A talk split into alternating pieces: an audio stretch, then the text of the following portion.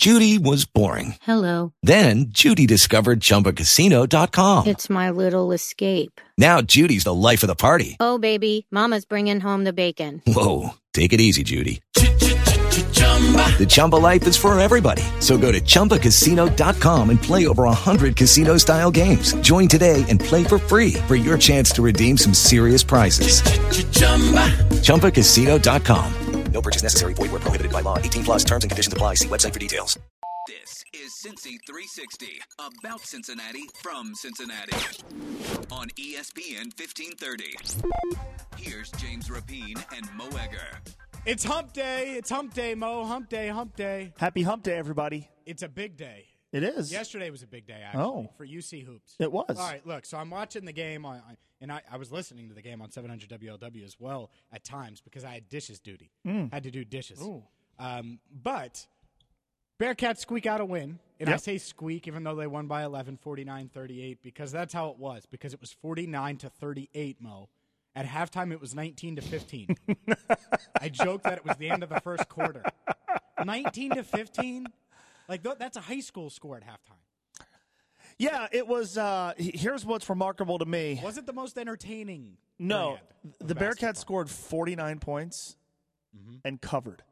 That's the most remarkable thing about Mm-hmm. What- last what night the- to me. what was the spread? I think it closed at eight. Most of the day was seven and a half. they scored. It's it's like the the Jacksonville Buffalo playoff game where it's like you know Jacksonville was favored by nine and they held Buffalo to three points and they still didn't cover. That's how bad Blake Bortles was. Mm-hmm. The the Bearcats scored 49 points last night and still covered. Yeah. It's unreal. by the by the way, I, I was looking. Let me make sure here. Mm-hmm. on, let me see. Okay, so on October eighth, UCF and UC did they went at it. On the- Football game. on the football field. Three quarter game The football team for UCF scored fifty one. in three quarters. Think about that.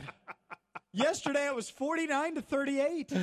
Yeah. But, but but ultimately, and I tweeted it out. It's a win. A win is a win. Is a win. Is a win. Oh, profound. It felt. I know, right? It- you never heard that. Did you see the, the, the, the, the keys of the game on, on the Oh CBS my Sports God, Network was before the game? great. Make They, baskets. they decided that the key for Cincinnati, I tweeted this out, was make baskets.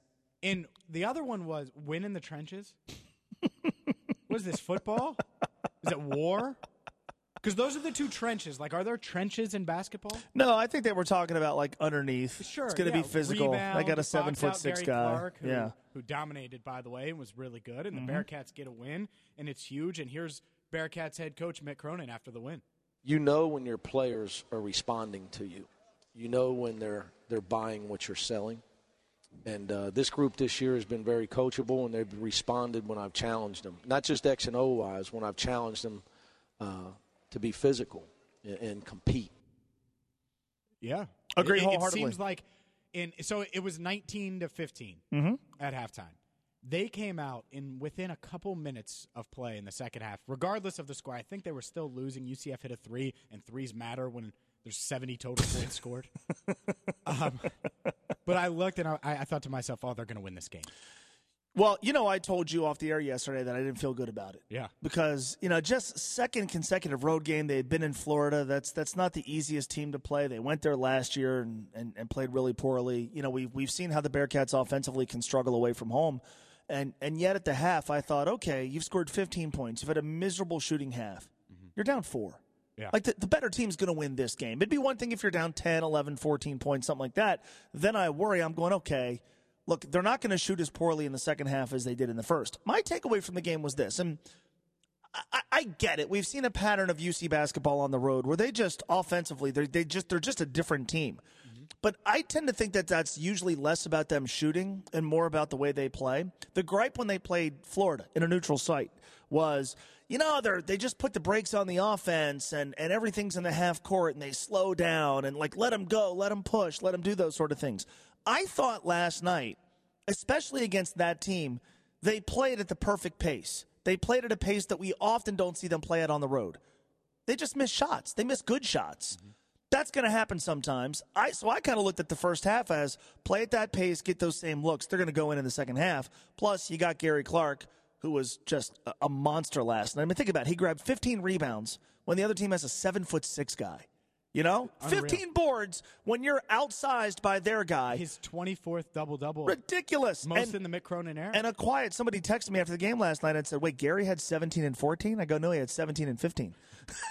I mean, just it was that was quiet. quiet, yeah. It was that quiet. But to me, I get it. They score 49 points. A lot of people rolling their eyes. I viewed last night as a huge step in the right direction. They won by double digits on the road against, say what you want about this, what I think is one of the better teams in the league who got one of their best players back. They beat that team by 11 points. Look, Mick Cronin said this after the, the SMU game. We we have our brand used against us. I'm paraphrasing him here. We have our brand used against us. Ah, Cincinnati basketball. They're going to rebound and play defense and those things. Well, what's wrong with that? Sometimes it's not the most visually appealing brand of basketball. I, I get it. Sometimes it can be tough to watch. It it was in the first half last night. But at least you can hang your hat on that when the shots aren't falling. Last night to me wasn't about, boy, they're playing tentative and scared and the offense is stopping. I thought everything you want to see from them offensively you saw, just the ball didn't go in. So they were able to withstand that because they're one of the best defensive teams in college basketball. in a place they lost last year. Yeah. That that's the other thing. People see, UCF and it's oh, they, Bearcats should roll. Think what you want, but UCF beat them last year. They have a seven foot six guy who's honestly probably impossible to prepare for mm-hmm. because there's just no one else like him. Yeah. they were getting their leading score from a year ago back. What you mentioned that BJ Taylor played yeah, last yeah, night. Taylor. Yeah. So all together, it's like, and Jacob. You mentioned shooting. Jacob Evans was three of fourteen. So if your your best scorer Yeah. It's three of 14 on the road, a team you lost to last year, regardless of the rankings. Lost to last year. They have a seven foot six guy. They were up at halftime, and you still found a way to win by double digits. It's a good win. December bat or a January basketball is hard. Like th- this to me, I, I- I always I'm always interested in talking with coaches about like the, the different stages they are at in the season. I think this is so hard. If you're Cincinnati, you're two months away from the NCAA tournament. You know everybody's going to judge your season, and to an extent, the program as a whole by how you do in March. Right? That's two months away. Human nature says.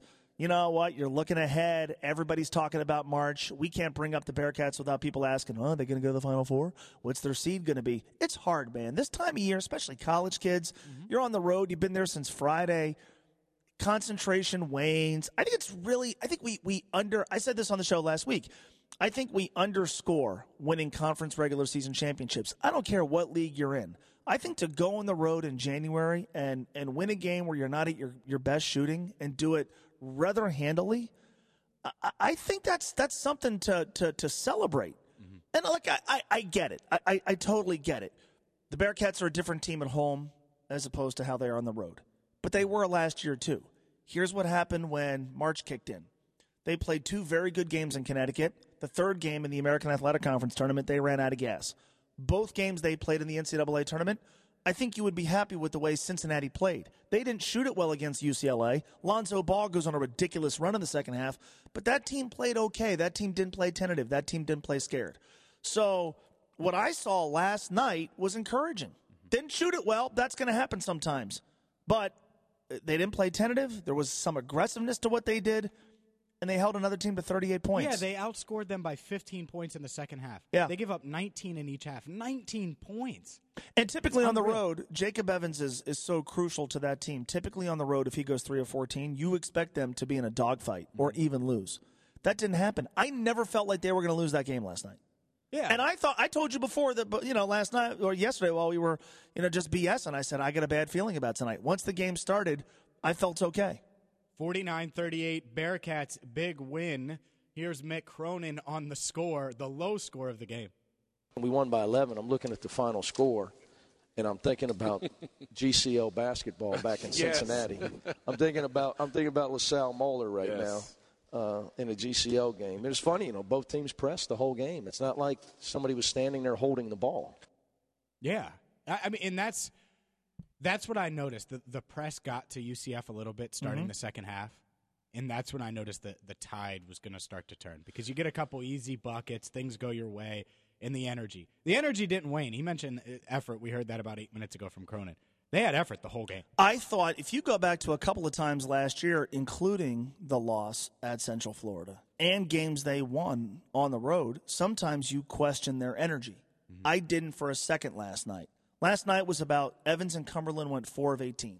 Yeah. Okay, you're going to Which struggle. is going to happen. It's going to happen. How do you figure out a way to win? Yeah. And you could say what you want about this league. Look, UC's in the American Athletic Conference. All right, let's not let's not go too overboard, looking down our noses at some of these opponents, thinking they should just roll over everybody. Whether you like it or not, and and most of us don't. You're in the American Athletic Conference. These are the schools you're judged against. These are the schools you're going to have to play. Uh, th- they make up the majority of your schedule. They're not all going to be blowouts. They're not all going to be pretty. I, I took I took last night uh, with a great amount of satisfaction. They won back to back road games. They were never in doubt. Now they come home, play consecutive home games. Like I, I'm. Um, I've been glass half full with this team since the season started. I was that way after the Xavier game. I was that way after the Florida game. I'm that way now because I still feel like they have a lot that they can, a lot that they can still aspire to. I think the ceiling is higher than than people realize. Does that mean they're going to go to the Final Four? No. Does that mean they're going to go to the Elite Eight? No. Does that mean they're going to get a one or two seed in the tournament? I doubt it. I just think in terms of, of how they play, they can still be so much better, and they're 16 and 2. Mm-hmm. They're 16 and 2, and they're getting better. He's Mo. I'm James. This is Cincy 360, noon to one every single weekday, right here on ESPN 1530. Mo, there's one one thing you mentioned the conference, and, and- and I think a lot of Bearcats fans think back to UC, uh, the the Conference USA days uh, of domination. Mm-hmm. We talked about this at the pre-show. They've won one American Athletic Conference championship, regular season championship. Right. One. Let's stop treating it like they're the lead dog here. Yes, are they one of the the two best teams in the conference? Absolutely.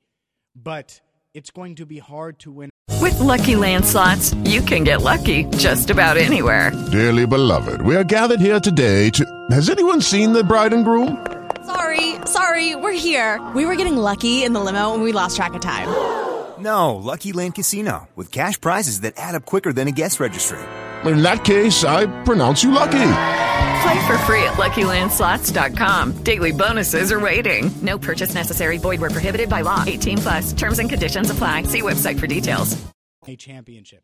It's going to be hard to, to win the regular season, and winning games like that, that's how you do it. That's how you beat out Wichita State. This isn't this isn't like the Patriots in the AFC East. It it isn't where they've dominated it for 10 years. Mm-hmm. They still have to establish themselves a little bit. I know they're 12th in the country and they're 16 and 2, but winning like that, especially a team you lost to last year, it's a good thing and it does send a message like, "Hey, we can win when Jacob Evans struggles." when our, we're not shooting well, when the uh, the ro- the team that we're going up against is really good defensively, still find a way to win. If you think that Cincinnati basketball can win the national championship, okay, and I don't know who the college basketball writer was. It might have been Jay Bilas, but but he he did a list of 16 teams that can win the national championship. Xavier and UC were both included. If you think UC is that good, you're going to have to win a game somewhere along the lines like last night's, where the shots aren't falling. Maybe Evans is struggling. Maybe Cumberland's struggling. Maybe there's foul trouble.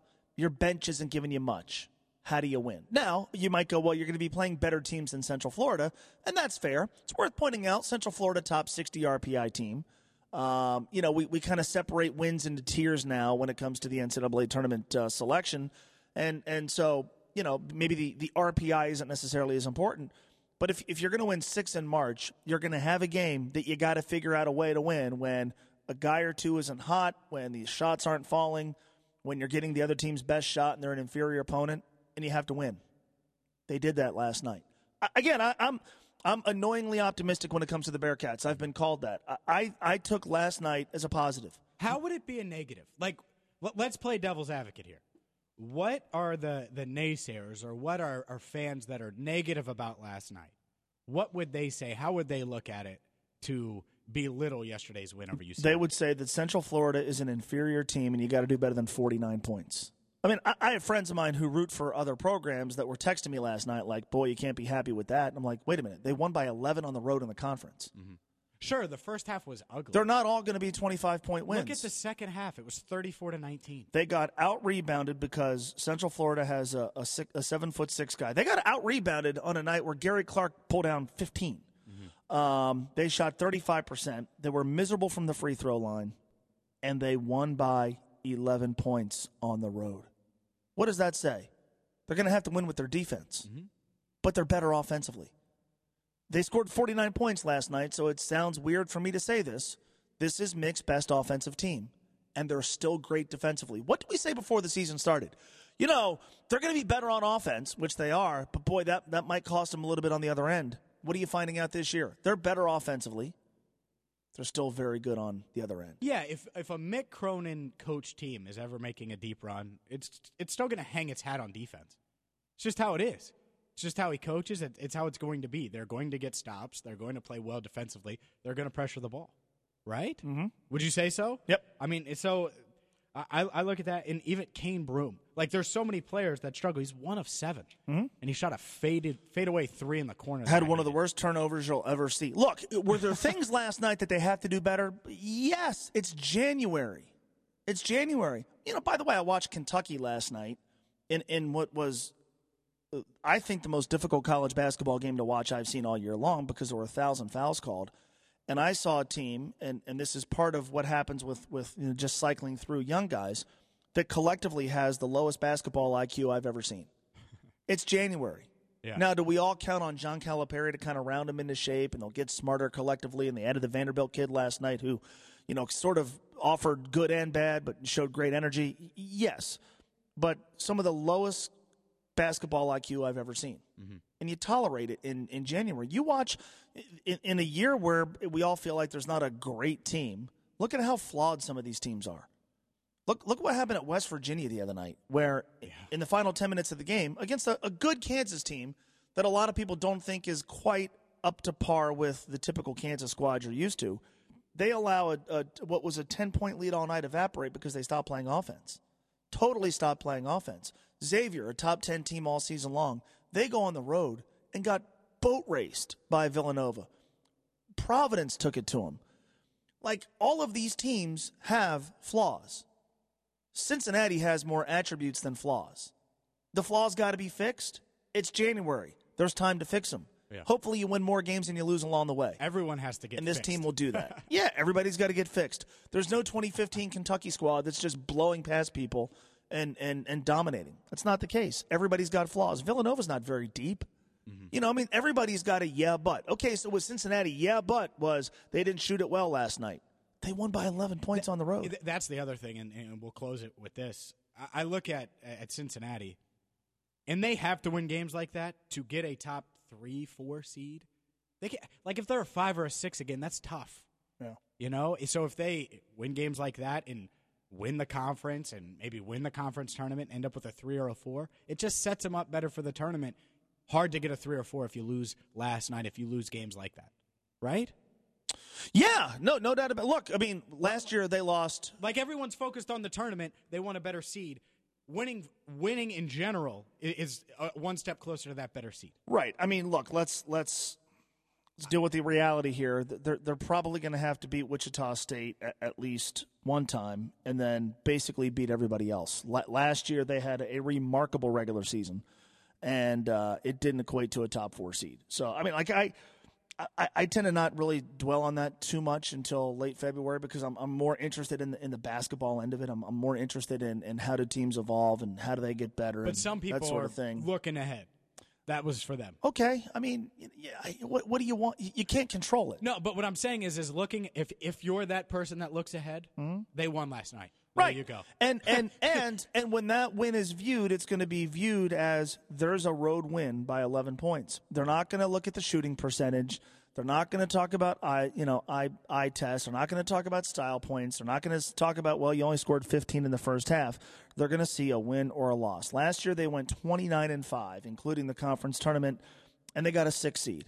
So you're going to have to improve upon what you did last year, which last season was an excellent season, excellent year. But Gary Clark said it in the post-game interview, interview afterwards. What didn't they do last year? Win at UCF. Mm-hmm. So, okay, you're trying to improve upon last year's seed. That means you got to do better than you did last year. What was one of the things they didn't do well last year? Win at Central Florida. There you go. They did it They yesterday. crossed it off the list. That's Yep. something they didn't do last year. There you go. It's called improvement. He's Mo. I'm James. This is Cincy 360. Up next, former Bengals offensive line coach Paul Alexander. Double down. What? I was gonna I was gonna tease something when oh, you're done. oh, okay.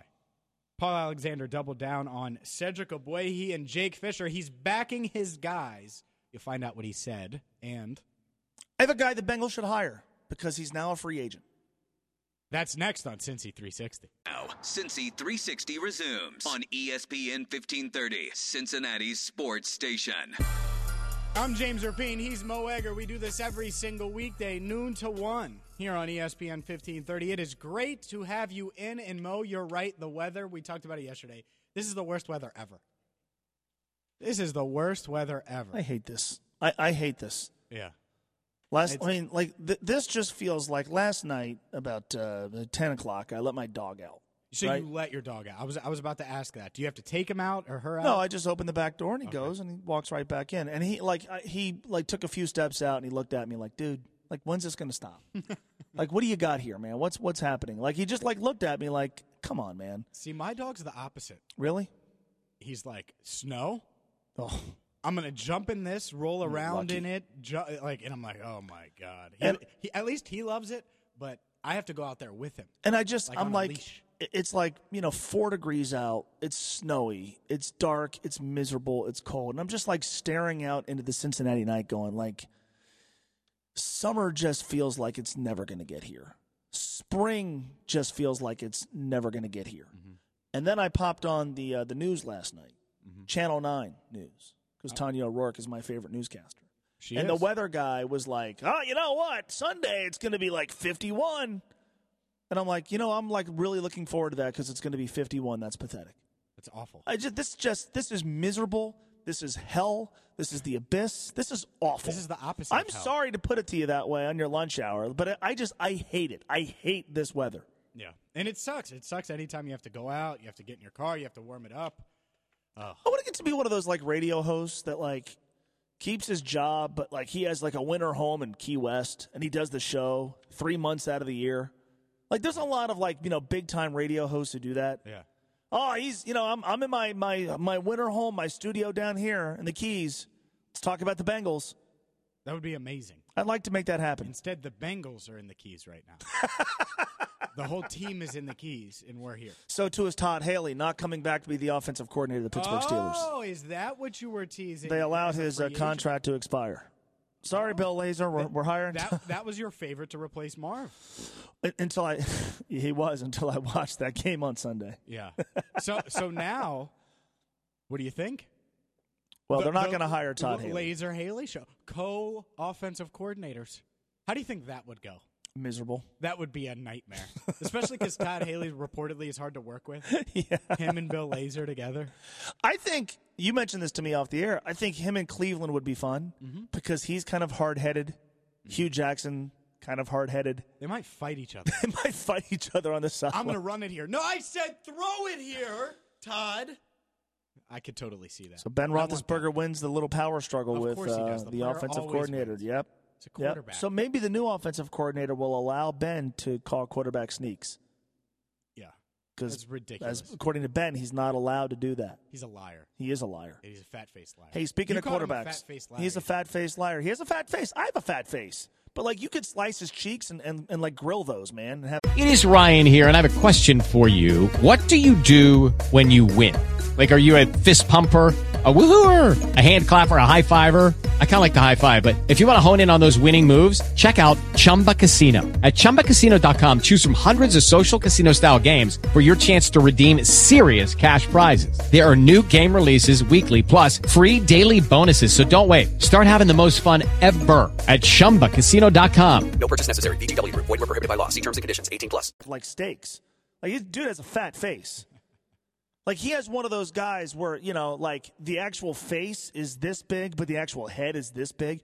That dude's face is enormous. It's a big face, and and by the way, that's okay. Um, speaking of quarterbacks, Yeah. the Blake Bortles Foundation. Yeah. I got an update from them this morning. Ten thousand dollars of donations from Bengals fans. You started this. I did. I'm- you started this. How about that? I did start this. I'm gonna My I'm gonna pat myself on the should. back. No, absolutely. Or as as Channel Five said yesterday afternoon, a Cincinnati sports talk radio host. Stop it. Like, gee, Sheree, thanks. What? Yeah. Yeah, They I- say who. They're like a Cincinnati sports talk radio show- host. They didn't show your picture. No, they're like, and I'm like, well, Your video. God, You've been there. It was Sheree Paolello, who I've never met before, but I'm thinking like, you know, like would would I would do the research if I saw a Cincinnati news anchor, I'd be like, well, I wonder who it was. Was it Sheree Paolello? You know, who was it? Tricia Macke? Was it Mike Dardis? Who was it? I I do a deep dive. But anyway, ten thousand dollars in donations from about uh, 400 Bengals fans, And which is it- really cool. What does it go to again? It goes to first responders. They uh, they they do a couple of different things. They have some initiatives that uh, aid people with uh, developmental disabilities and also uh, first responders in the uh, in the Jacksonville area and a couple of other Florida communities. But yeah, it's really cool. Mm-hmm. It's really cool. All right, so let's get to. It is really cool. I wasn't trying to belittle it or downplay No, it's at all. it's cool. There's really nothing cool. else to say. Shout out to Blake Bortles. Shout out to Blake Bortles. Shout out to the mediocre quarterbacks in the NFL having great foundations. like Blake Bortles and Andy Dalton, thank you. Like seriously, making a difference. Even and I can't really rip Blake Bort- Blake Bortles. He's in the AFC Championship game, but even though you're not that great, you're making a Blake great, Bortles has two playoff wins. Blake Bortles beat the Steelers twice this year. Oh. Hey, Translation: The Bengals need Blake Bortles. this is Cincy 360. I'm James. He's Mo. Speaking of of mediocre, Paul Alexander. oh, and, and not him. I thought you meant Mo. Speaking of mediocre, No, no, no. Paul Alexander, the Bengals' former offensive line coach. Yeah. He he's defending his guys. Told Geoff Hobson, Bengals.com, everyone is going to hammer Cedric and Fisher, as in Cedric Ogbuehi and Jake Fisher. But a year from now, you'll say, Paul was right. These guys are good. Alexander told Hobson Tuesday as he drove around Dallas looking for a place to live for the first time in over two decades.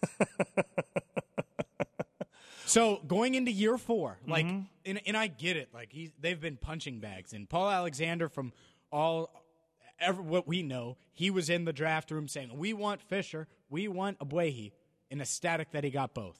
Neither one has performed up to par. Mm-hmm. My question for you, Mo, is what are the the odds, chances, or, or chances that a year from now we really are saying, "Wow, Cedric Ogbuehi, wow, Jake Fisher, they are pretty good." Not even really good. They are pretty good. I mean, based on what I've seen, uh, those chances are slim. I, I don't blame Paul for saying what he said. In fact, I, I there's a part of me that thinks it's it's kind of cool. You know, Sure. Like, hey, don't give up on these guys. They're not my guys anymore. Uh, you know, don't give up on these guys. I, like, I, I think that's I think that's kind of neat. Um, but based on what we've seen, look, I'll certainly allow for the the possibility that a guy in year four will start to get it. Darqueze Dennard. You know, that happened this year. Darqueze played really well for a guy that couldn't get on the field last year. Um, so, you know, maybe the light bulb comes on. Maybe just uh, newer coaching methods or a different voice. Maybe someone that he meshes better with in, in Randy Pollack. Maybe. Uh, and, and first of all, for Jake Fisher, you just hope he's healthy enough to play. Sure. And then obviously, once he does, he's, he's got to play better. Um, maybe that happens, but you have to have insurance in case it doesn't. And that insurance can't come in the form of bargain basement guys – you know, low round draft choices that you're taking a flyer on. The, the dudes who played at the end of the year last year and played quite well that hadn't been given an opportunity. Like, I, I certainly hope that Ogbuehi and Fisher play better, but I need something to protect me in case that doesn't happen because the odds are it doesn't happen. Yeah, it, it, the, the one thing that's interesting is he backed it up with other players that struggled early. He said, uh, and this again is Paul Alexander to Geoff Hobson of Bengals.com. He said, Remember when Tennessee wanted to get rid of Taylor Lewan? He's one Uh-huh. of their best linemen now. He said, and Eric Fisher was terrible for Kansas City, and Jake Matthews wasn't playing well for Atlanta. Those guys are good players now. It doesn't happen overnight. Sometimes it does. Willie Anderson was pretty good when he was young. Andrew Whitworth was good when he was young. Most of those guys, most guys are not that way. Yeah. That's a good point. Mhm.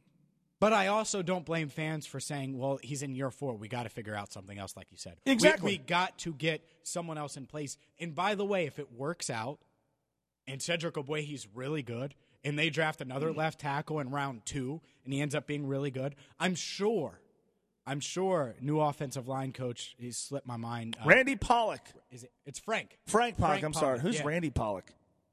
I don't know. Yeah. Frank Pollack. Frank. I'll yeah. get used to his I, I name knew soon. Pollack. I forgot. Frank. Pollack. But I'm sure if a boy he pans out and their draft picks pan out from this year, or a free agent pans out, Frank will be like, "Oh, I'll find a way to use these guys." Yeah. After the past two years, I'd rather have too many offensive linemen than not enough. Isn't that the idea? Have a surplus, right? It, I mean, that's that's kind of the the, the, the, the the idea is is to have too many guys. I mean, it's it's sort of like, you know, back where they were in the mid two thousands. Eric Steinbach became kind of expendable because they had too many guys. They had Levi Jones, Willie Anderson, Andrew Whitworth. I mean, they had they had too many guys. Now you could say, well, they they shouldn't have let uh, Eric get away, and that's fine. But but that's that's kind of the idea here. But what you can't do is ride or die with Cedric Ogbuehi and Jake Fisher, and then just okay, we'll fill out the roster with just random dudes. No, it, it you have to heavily invest. Now, that doesn't mean you have to use the 12th overall pick on a lineman. That's often where we go whenever we talk about who should they draft. We come down to what's the biggest need. Well, if need doesn't match quality, then you don't take a lineman in the first round. Mm-hmm. But I think we do expect them to invest earlier in the draft in offensive linemen and also take a stab at getting someone in free agency. Um, you have to do those things. You can't just say, look, Cedric, you're the guy no matter what. That doesn't work. He hasn't earned that, neither has Jake Fisher. So, yeah, can those two guys play themselves into good NFL players? Of course they can. I've I've seen a, a lot of guys who struggled and then somehow for whatever reason they, they started to get it. It clicks. Late bloomers, it clicks, whatever it is. They they finally the, the system works, whatever it is. But you have to protect yourself against that not happening. You protected yourself against what's going to happen when Whitworth and, and Andre Smith leave. You did that by drafting Ogbuehi and Fisher. Unfortunately, it's blown up in their face. Now you have to protect yourself against what if Cedric Ogbuehi isn't good? What if Jake Fisher isn't good? And if those guys aren't good, then you have to admit they're not good and play the other guys. In the the one thing I will say, and Paul being so loyal, I think it is more likely now that Frank Pollack comes in and says, Cedric Ogbuehi can't play a lick. He's not Yeah. going to be as loyal. He, he it's not his guy. No, he didn't draft him. for him in, Yeah. the, in the draft room. He hasn't worked with him for years. So if a boy, let's just say a boy he continues to be bad. Well, Frank Pollack will say, "Oh yeah, he sucks. we're going to go get someone else, or we're we're going to find a way to make him better, or, or whatever it is." But you're not going to get the bias that comes with being attached to some of these players, and that's just a part of coaching. Mm-hmm. Like everyone says, "Oh, I'm the John Ross guy." Yes, I want John Ross to succeed. Why? Part of it's because I what I saw and what I thought about him. The other part is, yeah, I stuck my neck out and said it 800 times that it was the right pick. Yeah. You know, Paul Alexander's done that. He's the coach. By the way, one more thing here um, on this whole Paul Alexander thing. Another note from Hobson's story. Mm-hmm. Basically, and, and I'll paraphrase this. Or no, I won't. It's fine. It's easy. I, I told him I wasn't coming back, Alexander said. As in, he told Marvin he wasn't coming back. He went on to say he thought that Lewis was thinking the same thing, Mm-hmm. but it was Paul Alexander who kind of made the decision. Contract up. I need a change of scenery. It's time to see what's out there. Obviously, he landed in a great situation Yeah. with Dallas. Yeah. But that's interesting to me because I think the Bengals, not intentionally, maybe not on their end, but but the public perception was, oh, the Bengals are moving on from Paul Alexander. Doesn't seem like that was the case. I don't know.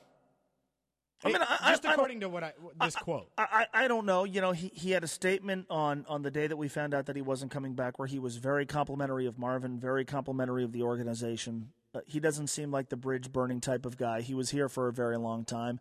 I, I don't I don't know the dynamic. I, I'm gonna guess that it was a mutual thing. That you know, and Paul alluded to it. Marvin's head might have been in the same place. So I'm I'm gonna guess that it was a mutual thing. Um, but yeah, you know, look, I, I, I think it's going to be interesting to see what he does in Dallas. And he, he talks on the piece with Geoff Hobson about how he's never had what he's walking into in Dallas.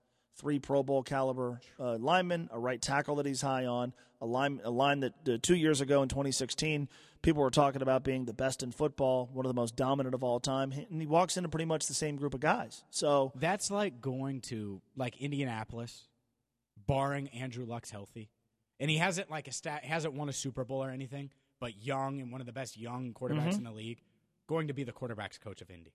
yeah, It's like the perfect gig, right? Like Yeah. if you're going to be an offensive line coach, that's where you want to be the offensive line. Yeah, he's not starting from scratch. He doesn't have to just, you know, patchwork the offensive line, at least at the outset. I mean, he, he has something to work with. So, you know, I think it's going to be interesting to see can that line return to the level of play that we saw two years ago and how much of that is put on Paul Alexander. Um, yeah, I have no reason to root against him. I hope the new guy comes in and does a great job here. But yeah, I mean, the, the first order of business is they're going to give Cedric Ogbuehi every chance to succeed. Organizationally, they're going to give him every conceivable chance to succeed. the new guy has to make sure that that happens.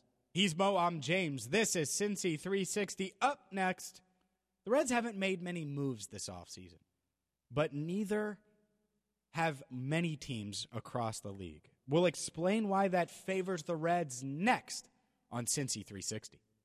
Cincy 360 continues on ESPN 1530, Cincinnati's sports station. 1243. I'm James Rapien. This is ESPN 1530 and Cincy 360, which airs every single day right here, noon to 1. By the way, speaking of, of airing every single weekday, Mo's 3 to 6 today. Oh. What, what do we got on tap today, Mo, even though I know? We are going to talk with uh, Louisville Bats manager Pat Kelly. Pat Kelly, 330. Rick Broering's going to talk Xavier basketball at 345. And some other stuff. You know what's interesting? We started the show with, with UC, Mhm. and Xavier, every time early in the season they beat a team, and UC was one of those teams that they had lost to the previous year, Mhm. it was the revenge game. Revenge tour. UC did that yesterday with UCF. Might not have been a, it might not have been the best. Hmm. Revenge. Yeah. They went to Well, UCF. they, they beat SMU earlier this year. Got to beat them there, but I mean, yeah, revenge tour. Yeah, they dominated them here. Maybe they'll get a chance. Well, they beat UCLA. UCLA beat them in the NCAA tournament. Revenge Revenge tour. tour for the Bearcats. How, How about good this? is college hoops here? It's the revenge tour. So they lost to SMU twice last year, Central Florida, Butler, and UCLA. They've gotten them all, but Butler. Maybe they'll get a chance to play Butler in March. Maybe, just maybe. Maybe. I'm James. He's Mo. This is Cincy 360. Let's let's dive into this this Reds topic in, in Major League Baseball because there hasn't been much activity from any team. It's been the most offseason. boring offseason ever. You know, San Francisco doing a couple things, which is cool. Andrew McCutchen, Evan Longoria. Obviously, the Yankees they go big every year and and get someone. Giancarlo Stanton obviously goes there, but outside of that, haven't been many noteworthy moves, Mo. And I was thinking about this, and we discussed it obviously, and it's. I think it favors the Reds. Mm-hmm. I think the fact that all these these players out there are, are still available. You mentioned Jake Arrieta in our pre-show meeting. Uh, players like Todd Frazier aren't even the top free agents available. We're a month from spring training. Mhm. That to me, I think favors the Reds, and, and here's why I think that. Obviously, small market. Obviously, the Reds and Dick Williams aren't going to go out and get some of these top big name free agents, right? Right.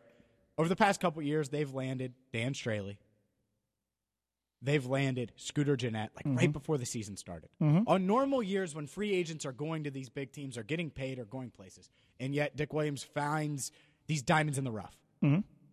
If he can do that in those years, I wonder what he can find or what they can do with the money, the assets that they have in a year where it seems like some pretty good players are going to be available close to spring training. Yeah, I, I, I get where you're going. Um, and, and and maybe they, they land someone who they typically wouldn't be able to get because that person's just looking for a gig and the prices have come down. And, and maybe I tend to look at the current conditions around the game as a positive for the Reds because for whatever reason, and there's a great Jeff Passan piece on Yahoo Sports, and it's it's very lengthy about you know some of the conditions, the financial conditions in baseball, and, and how they're affecting, and the, the, some of the current methods of thinking, how they're affecting what's happening with player movement, free agency, and stuff. I kind of think though you're seeing there's a premium being placed on winning with your own guys, drafting, developing, keeping the right guys. That's what the Reds have to do. That's how they're going to win. Sure. All right. So now free agency, and and it's it's taken. I think it's taken a, a longer time than it should have for baseball to wise up to the fact that free agency is kind of a sham for the teams. I mean, think about it. You get a guy, let's say a guy's a rookie, 24, 25 years old. You control him for the first six years. Then he's a free agent. You're paying for the down years. We all agree that the athletes are best in their 20s, maybe early 30s. But now, like after six years, okay, guy's going to be about 30 years old. Zack Cozart hit free agency this year, 32 years old. First time ever. And that was when we, you and I both said, hell no. Why would you do We that? right. not keeping him. So now the the sport itself as a whole is is wisening up to the fact that okay, you know what, paying paying a guy a lot of money for production he put forth when he was 28, when he's 36, doesn't make much sense. Okay, well the Reds aren't after those guys anyway. So there's a premium on winning with your own guys, developing a great farm system. Now, the, the, the other end of that is, well, it, you know, maybe it, it, it makes it a little bit more difficult to fortify your team when you're already good because, you know, whatever. But I mean, I, I just, I feel like I, I feel like this model, as weird as it might sound, is good for teams like the Reds. Mm-hmm. Because the free agency is no longer going to tilt the scales, and now everybody's just trying to make and develop the best organizations, there's a premium now on having the best run organization and not being able to, you know, you know, cover up issues with money. And I think that favors a team like the Reds. Well, you hear about it all the time with it, it, like average baseball fan. Oh well, the Yankees have a bigger budget. They're gonna go. They're gonna win. Of course, they're gonna win. They're the Yankees. That's how they they say it. The Mhm. Cubs. They would say the same thing. Even though a lot of the Cubs players were, were developed, like Kris Bryant, developed from within. Mhm. So, yeah, it's. I think it does. It does give the Reds more of a chance if the Yankees aren't going to go out. If if some of these big franchise franchises, the Angels, they always do this too. They always make big moves. The Dodgers, uh, if they're not going to go out and spend a ton of money, and they're going to build from within, doesn't it level the playing field at least some? Yeah. It doesn't base it on the budget. It and it brings and some. it brings back the prices for free agents, Mhm. right? Which Th- that helps teams like the Reds that can't spend as much. Mm-hmm. So you know the, the it, it's going to be interesting, and, and the Passan piece kind of alludes to this. The the current CBA is up in 2021. Players the last go around, they sought things like seats on buses during spring training games, a chef in the clubhouse, more off days during the season. That they've gotten all that stuff. It it really kind of felt like financially they really didn't aim for anything, and so now the whole free agency thing. Look, the sport as a whole, I think has got to be looking at the NBA going, wait a minute, they have a lot of player movement, and that's become really good for their league. Maybe we take that page at the same time. Teams are going to want to control players for their best years right now in six seasons. Players would love would love to hit free agency. Would love to hit free agency after 3 years or 4 years or 5 years instead of 6.